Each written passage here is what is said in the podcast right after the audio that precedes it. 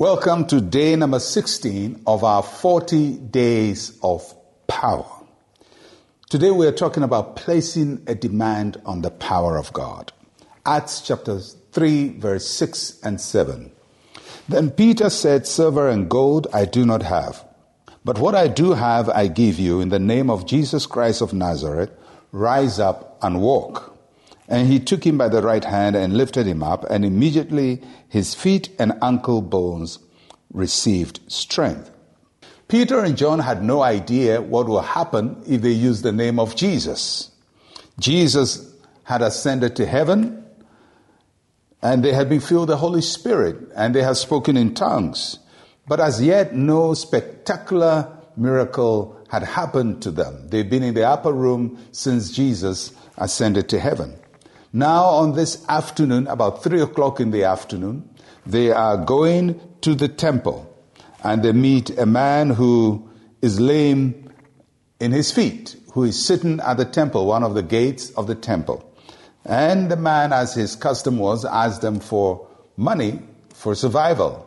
And for some reason, Peter and John felt that, you know, why don't we test this promise that Jesus gave to us? He said, in his name we'll work miracles. Why don't we try it? So they said to the man, Well, we don't have silver and gold, but what we have, we are giving you. In the name of Jesus Christ, rise up and walk.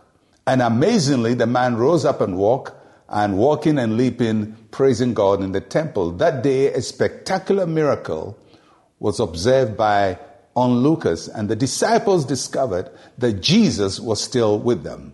But they did that because at one moment they decided, let us put this to practice.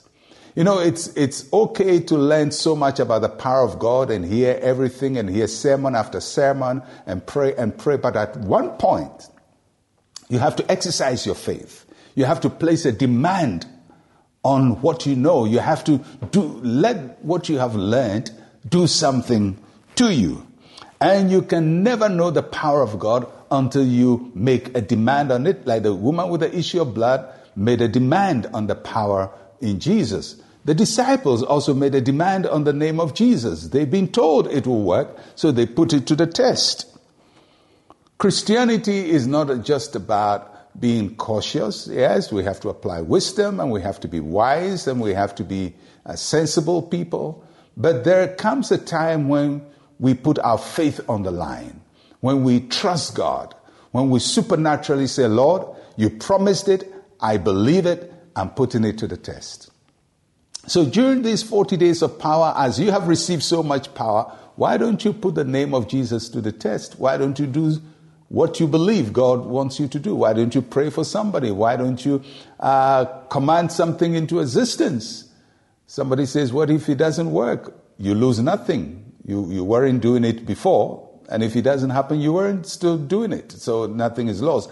But what if you place a demand and you see the supernatural power of God? And I believe really that is what will happen. That when you place a demand on the name of Jesus, power will accomplish uh, the work of God in your life. So today, let's place a demand on the name of Jesus. And if you're ready to do that, why don't we share a word of prayer together and say with me, Heavenly Father, thank you for the authority you have given me through the name of Jesus. Today, I step out in faith, trusting you that your name is still powerful and your name still works miracles. I thank you, Father, in Jesus' name. Amen. Well, my friend, go out and place a demand on the name of Jesus. I am Pastor Mensa Otabil. Shalom, peace, and life to you.